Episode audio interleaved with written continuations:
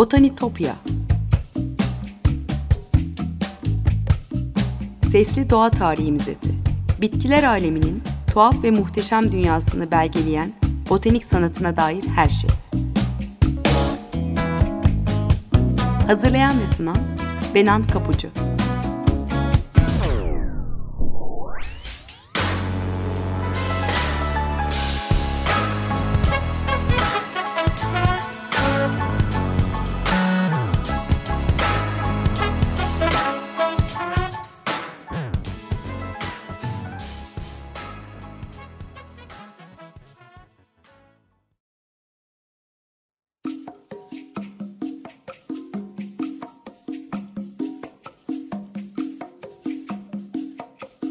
Merhaba sevgili Açık Radyo dinleyicileri. Botanitopya'dayız. Anlatıcınız ben Benan Kapucu. botanitopya.gmail.com adresinden bana ulaşabilir. Yorumlarınızı, görüşlerinizi, katkılarınızı paylaşabilirsiniz. E, Twitter ve Instagram hesaplarımız olduğunu da hatırlatayım. E, hikayelere eşlik eden görselleri bu hesaplardan sizlerle paylaşmaya çalışacağım. E, bu hafta doğa tarihi müzelerinin farklı bir formuyla tanıştırmak istiyorum sizi e, Katie Scott ve Katie Willis'in küratörlüğünü yaptığı Botanikum kitap formunda herkese açık bir doğa tarihi müzesi. E, fantastik kurgularla bilimsel doğruluğun sırlarında dolaşan e, Katie Scott'un ilginç illüstrasyonlarıyla dolu. Sadece çocukların değil, her yaştan botanik meraklısının ilgisini çekecek olan bir kitap. E, 2016 yılında Kiv yayınlarından çıkmış kitap. E, Eren Abaka çevirisiyle Türkçe e, olarak e, Türkiye İş Bankası kültür yayınlarından da çıkmış. E, Katie Scott'un e, illüstrasyonları aslında kağıt ve mürekkeple yapılmış ama dijital ortamda renklendirilmiş. Eğer e, evinizde küçük bir doğa kaşifi varsa, doğaya meraklıysa, koleksiyonlar yapıyorsa e, onun da ilham alabileceği, e, bitkilerin dünyasıyla ilgili, evrimiyle ilgili birçok şey öğrenebileceği, evrimsel süreciyle e, ilgili birçok şey öğrenebileceği, üstelik bunu keyifle öğrenebileceği bir kitap. İllüstrasyonları da oldukça güzel, e, büyük ebatta ve görsel zenginliği olan bir kitap. Katie Scott, e, Sunday Times tarafından e, 2014 yılında yılın çocuk kitabı seçilen ve çok satan Animalium kitabının da illüstratörü. E, Brighton Üniversitesi'nde illüstrasyon üzerine eğitim almış ve e, tabii illüstrasyonlarında Ernst Haeckel'in e, detaylı resimlerinden ilham almış. Katie Willis ise son 25 yılını Oxford ve Cambridge Üniversitelerinde araştırma yaparak geçirmiş. Şimdi ise iki işi var. E, hem Kew Kraliyet Bahçeleri'nin bilim müdürü hem de Oxford Üniversitesi'nde biyoçeşitlilik profesörü. Ee, bitkiler her yerdeler. Neredeyse dünya üzerindeki her yüzeyde yaşıyorlar. En yüksek dağlardan en alçak vadilere, en soğuk ve kuru ortamlardan gezegenimizdeki en sıcak ve ıslak yerlere kadar. Koşulların yüksek tuz yoğunluğundan tatlı, dondurucu hızlı akan nehirlere kadar uzandığı su ortamında, okyanuslarda, göllerde, nehirlerde ve bataklıklarda çok sayıda canlı yaşıyor. En küçük bitkiler boyları 0,001 milimetren daha az olan minik tek hücreli mikroskopik organizmalardır. Bunlar o kadar ufak canlılar ki bir kum tanesi büyüklüğünde olmaları için 100 tanesi bir araya getirmeniz gerekiyor. En uzun bitkiler ise devasa ağaçlar 80 metre uzuna ulaşıyor ve 20 katlı bir bina kadar büyüyebiliyor. Ee, kaç bitki türü olduğunu hiç kimse kesin olarak bilmiyor. Şimdiye kadar bilim insanları 425 bin tür saymış ama her gün daha fazlası keşfediliyor. Ee, bitki çeşitliliğinin bu düzenini anlamak, dünyadaki biz dahil tüm diğer yaşam formlarının korunması çok önemli. Çünkü bitkiler olmazsa insanlar da olmaz. Bitkiler soluduğumuz havayı yaratır ve kontrol eder.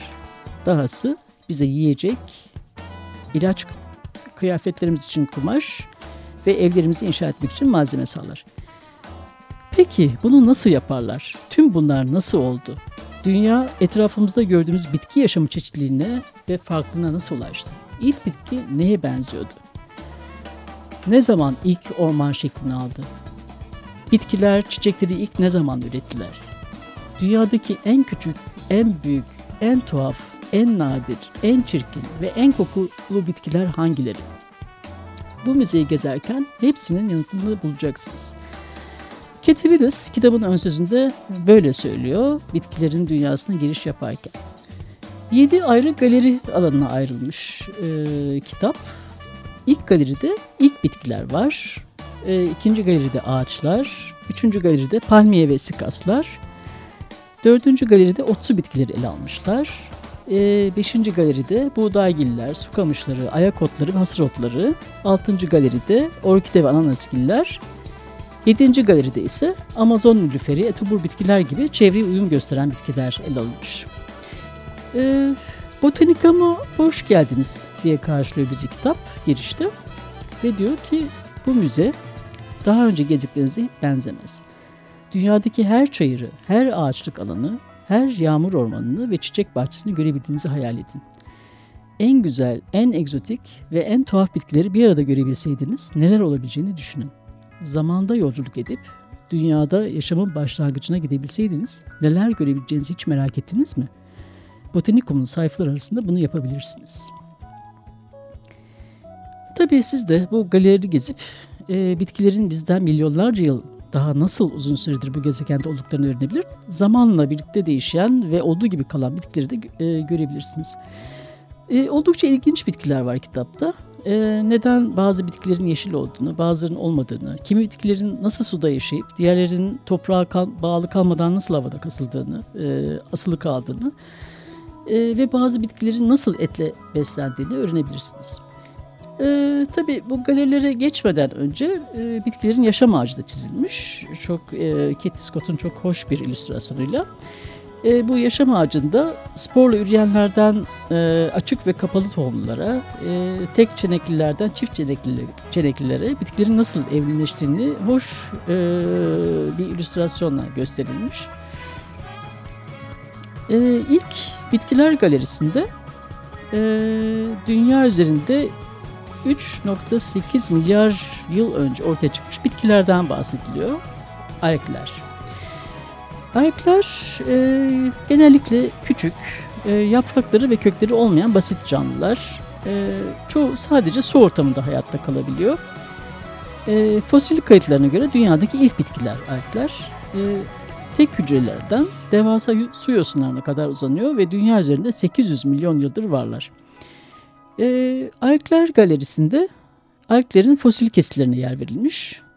E, en ilginci de e, dünyada şu an topraklarımızda yaşayan e, tüm bitkilerin atası olan yeşil alkler. Boyu sadece 0,075 mm ve modern versiyonlarına oldukça benzer biçimlerde. Ee, yaklaşık 470-400 milyon yıl önce iki grup organizma bitkilerin toprağa tutunmasını sağlamada hayati rol oynamış. Ee, mantarlar ve likenler. Hele bir peri kabı likeni var ki boyu 1 ila 4 santimetre. Bu likenler e, saplarını meyvemsi yapılarını taşıyan kaplara dönüştürüyorlar. Ee, Avrupa e, efsanelerinde bu minik kaplardan cinlerin ya da orman perilerinin sabah çiğini içtiği e, söyleniyor. E, boyu 25 santimetreyi bulan tüllü lady Paldus indusiatus ise yüzyıllardır geleneksel tıpta ilaç ve efsanelerde tılsım olarak kullanılıyor. Ee, ilk bitkilerin bulunduğu ortam karbonifer ormanları. Ee, ilk küçük otsu kara bitkilerinden 40 ila 50 metre yüksekliğindeki kocaman ağaçlara geçiş bundan 389 ila 299 milyon yıl önce 90 e, milyonluk süre içinde olmuş. E, karbonifer adı verilen bu dönemin sonunda dünya e, çapları 1 metreyi bulan kalın gövdeli ağaçlarla kaplıymış. E, pek çok ağaç evrimleştikleri otsu bitkilerin devasa versiyonlarıdır. Muazzam kibrit otu ağaçları, dev at kuyrukları ve çok büyük ağaç eğrelti otları vardır. Hiçbirinin çiçeği yoktur ve çoğu sporla çoğalıyordu. Ee, karbonifer ormanlarından bir ağaç, örneğin Gilboa ilk bilinen ağaç fosili. Tam 385 milyon yıl yaşında ve New, York, New York'taki fosil yataklarında bulunmuş. E, ikinci galeride ise ağaçlar bölümüne geliyoruz. Buradaki en ilginç örneklerden biri mamut ağaçları. Birçok rekorun sahibi mamutlar. E, gezegendeki en uzun ağaçlar bunlar. E, bazılarının boyu 80 metreyi geçiyor. E, gövdelerinin çapı 11 metre olabilir. Yani bir tanesinin etrafını sarabilmek için 16 yetişkinin el ele tutuşması gerekiyor. Uzun süre yaşıyor mamut ağaçları. Ee, bu ağaçların pek çok üyesi 2000 yıldan uzun süre hayatta kalabiliyor. Ee, fosil kayıtları mamut ağaçlarının dünya tarihinin büyük kısmında var olduğunu gösteriyor. 100 milyon yıl. Bu devler gerçekten yaşayan fosiller. E, mamut ağaçları iğne yapraklı. E, tüm iğne yapraklılar gibi kozalaklar sayesinde çoğalıyorlar. E, erkek ve dişi kozalaklar aynı ağaçta yer alıyor. Bu kozalaklar oldukça küçük. Özellikle de ağacın boyutuyla kıyaslandığında yaklaşık 5 ila 7 santimetre uzunluğunda e, ve dalların ucunda yetişiyor. E, mamut ağaçları çevresiyle uyum sağlayan ağaçlar. Kalın kabuklu yani 50 ila 60 santimetreyi buluyor kabukları. Ee, bu ağaçların bu kadar uzun olması da fiziksel adaptasyonlar e, gerektiriyor. Mamut ağacının kökleri ağacın 30 metre ötesine yayılıyor ve diğer ağaç kökleri dolanarak devasa gövdesi için dayanak sağlıyor ama zemin çok e, derinlere kadar e, inmiyor. Bu ağacın gençken büyüme hızı tam anlamıyla gerçekten hayret verici e, İtalya'da genç bir ağaç 22 metre yüksekliğe kadar sadece 17 yılda ulaşmış. E, Kaliforniya Amerika Birleşik Devletleri'ne özgü ve 75 ayrı korudan oluşan Sierra Nevada dağ sırasında batı yamaçlarında bulunuyor. Evet, e, Botanikum Doğa Tarihi kitabının galerilerinde dolaşmaya devam edelim. Peki, e, Otsu Bitkiler Galerisi'nde neler çıkıyor karşımıza? E, çiçekler doğanın hava atma şekli diyor kitapta. E, göz alıcı çeşitlikteki renkleri, şekilleri, boyutları ve kokuları kesinlikle doğanın en büyük başarılarından biridir. Bitkilerin çiçeklerindeki bu ihtişamlı enerjiye bu kadar yatırım yapmalarının sebebi onların fonksiyonlarıdır. Asıl konu üremedir diyor. Ee, çiçekler polen üreten erkek organlara ve yumurta taşıyan ovülü barındıran dişi organlara sahiptir. Ovül e, polenle döllendiğinde tohumlara dönüşür. E, yeni bitki bu tohumdan oluşuyor ve sonraki nesil ortaya çıkıyor. E, bazı bitkiler erkek ve dişi organlarını aynı çiçek taşıyor. Diğerleri aynı erkek ve dişi çiçeklere sahip. E, bitkiler erkek poleni dişi ovülün içine ulaştırmak için bir dizi inanılmaz farklı yolla evrimleşmiş ve çiçeğin fiziksel özellikleri her bitkinin bunu nasıl yaptığını anlatıyor. Ee, insan eliyle ekilmeden ya da değiştirilmeden büyüyen yabani çiçekler tohumlarını saçmak için tamamen doğaya bağlı. Ee, tek yıllıklar yaşam döngüleri de sadece bir kez tohum üretiyor ve yayarlar. Ee, bu yüzden bunu yapmak için olanaklarını en üst düzeye çıkarmak çok önemli. Çoğu yabani çiçek hayatta kalmak için ise elinden geldiğini yaparak çok büyük sayılarda tohum üretiyor. Çoğu tabi tohumlarını yaymak için kurnazlı yollar buluyor. Örneğin kara hindiba. Ee, kara hindiba tohumlarının e, bir nefeslik rüzgarla taşıması için e, tabii küçük tüylü paraşütler kullanıyor. E, gelincikler ise tohumlarını kuruyan bir kılıfta taşıyorlar ve kılıf patladığında saçılan tohumlar ana bitkiden mümkün olduğunca uzağa gidiyorlar. E, kitapta e, orkideleri ve ananas gilleri ayrılan galerinin en ilginç çiçeği ise Darwin orkidesi. E, bu güzel beyaz orkide Madagaskar'dan geliyormuş. E, bir metre yüksekliğe ulaşabiliyor. E, ağaç gövdelerinde büyüdüğünden epi, epifit yani diğer bir bitki konak olarak kullanıyor. Zarar vermeden e, bunu yapıyor. E, kalın yaprakları 30 santimetre e, ve beyaz çiçeklerin taç yaprakları ise 7 ila 9 santimetre uzunluğunda. Nektar sadece uzun dille tozlaştırıcıların uzanabileceği şekilde çiçeğin arkasından uzanan boş bir tüp şeklindeki nektar çıkıntısında yer alıyor. Bu tabi esrarengiz güzelliğin büyüleyici bir geçmiş de var. E, Fransız bir kaşif tarafından Madagaskar'da keşfedilmiş ve 1802 yılında Paris'teki botanik bahçesine getirilmiş. Ee, daha sonra bazı çiçekler e, Kiev'deki botanik bahçeye gönderilmiş. Ee, Kiev'in yöneticisi Joseph Hooker bu yeni kazanımlarını gururla muhteşem serasında sergilemiş ve 1862 yılında e, bunlardan birkaçını bugün evrim teorisiyle ünlü olan arkadaşı doğa bilim uzmanı Charles Darwin'e göndermiş. Bu tabi Darwin'in de ilgisini çekmiş. Ee, ve şöyle söylüyor Hooker'a, nektar kesesi bir ayak uzun, uzunluğunda olan bir kutu dolusu muhteşem Angraseum sescupidale aldım. Tanrı aşkına ne tür bir böcek bunu emebilir diye Hooker'a yazmıştır.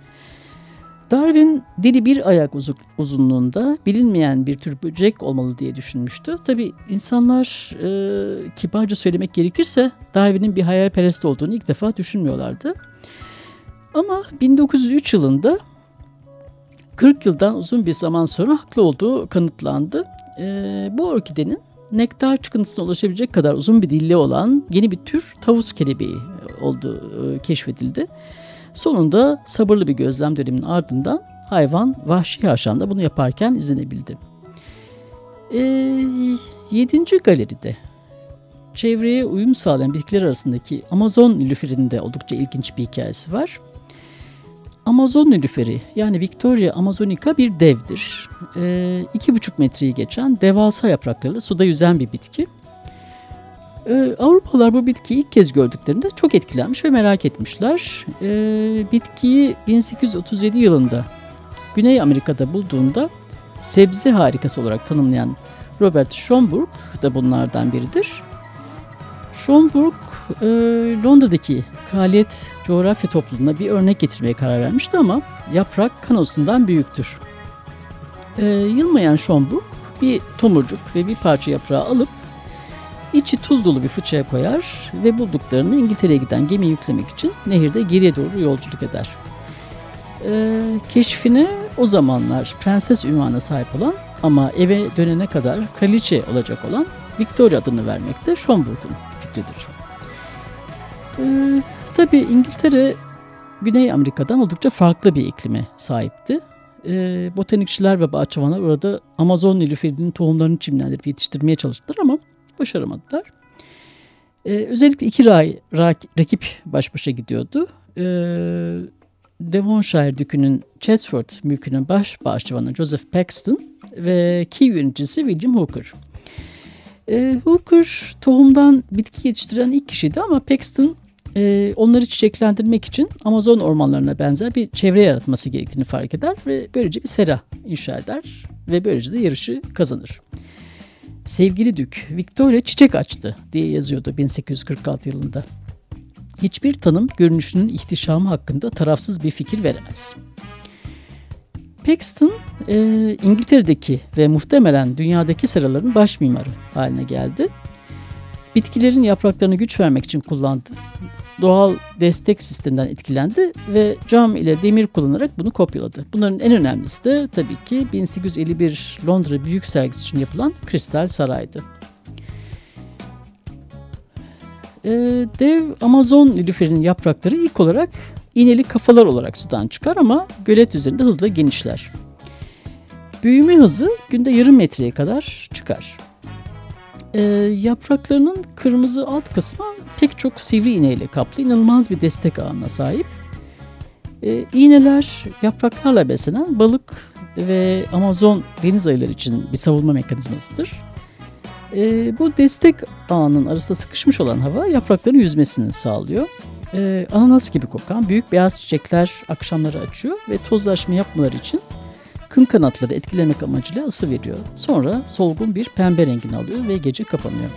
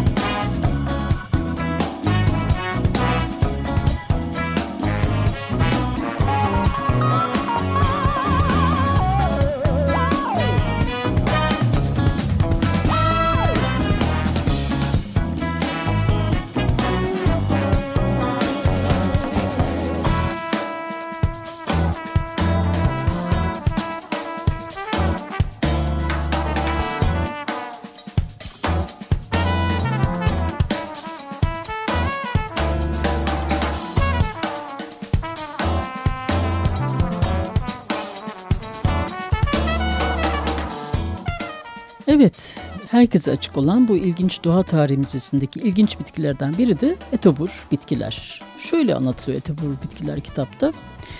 E, bu büyüleyici bitkiler avlarını yakalar ve yer. Bazıları örümceklerle, küçük yengeçlerle, kurtçuklarla ve protozoa adı, adı verilen tek hücreli küçük canlılarla beslense de çoğu böceklerdir. Etten hoşlanmaları azot ihtiyaçlarından kaynaklanmaktadır. Tüm bitkiler protein ve klorofil üretmek için azota ihtiyaç duyar. E, etobur bitkiler bataklık ya da diğer düşük azotlu asidik ortamlarda yaşama meyillidir. Bu yüzden bunu başka bir kaynaktan almaya ihtiyaç duyarlar. E, bir kurbanın sindirilmesi ve sonra da azot salması için özel kimyasal üretirler ama daha önce avlarını yakalamalıdırlar. E, etobur bitkiler bunu iki temel yolla yapar. Pasif ve aktif tuzaklar. E, pasif tuzaklar bitkinin hiçbir aktif hareketini içermez. Av nektarın tatlı kokusuyla kandırılır sonra da kendisini tuzağa düşmüş bulur. E, bir bitkinin bunu yapması için pek çok farklı yol vardır. Örneğin ziyaretçinin ayağı ve vücudu yaprak üzerindeki tüyler tarafından üretilen bir tür yapıştırıcı ile yaprağa yapışır. Bir kez yapışınca av e, yapraktaki diğer tüyler tarafından salgılanan kimyasal tarafından sindirilir. E, bu bitkiler e, içi sindirim kimyasalları dolu küçük kazanlar gibi görünen e, değişime uğramış yapraklar yetiştirir. E, eğimli üst kısım mumsudur. E, kurban kayar, tutunamaz ve içine düşer. E, aşağı dönük tüyler ya da kaygan pullar tekrar dışarı çıkmasını engeller. Aktif tuzaklar hareket içerir. İki temel türde aktif tuzak vardır. İlkinde açılmış bir yaprak gibi, kitap gibi yarı kıvrık durur. E, bu yaprağın her, her bir yarısında 6 tane çok hassas tetikleyici tür vardır. Eğer bir böcek ikiden fazla tüy tetiklerse yaprak hemen kapanıp avı tuzağa düşürür. E, kurbanın sindirilmesi genellikle 3-5 gün sürer. Bir diğer tür aktif tuzak emme hareketini kullanır. E, bu gölet ve göllerde yaşayan etçil bilgiler için uygundur. E, değişime uğramış bir yaprak mesane şeklinde büyüyerek suyun altındaki havayı tutar bu tek taraflı bir kapak gibidir ve hassas tüylerle tetiklenir. Av geçerken tüyler titreşir, kapak fırlayarak açılır, suyu ve avı mesaneye çeker. Tabi enteresan örneklerde verilmiş etobur bitkilerle ilgili çanak otu, güneş gülü, raca böcek kapanı, kobra böcek kapanı, yağ çanağı, sinek kapan bitkisi ve Portekiz buğulu sinek kapanı gibi. Evet, e, Botanikum galerilerindeki enteresan bitkilerin e, dünyasına e, girdik. E, bu haftada e, Botanitopya'dan bu kadar.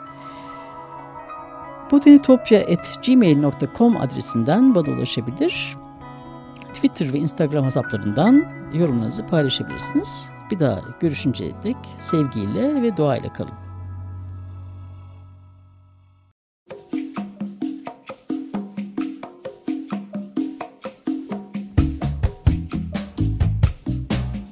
Botanitopya.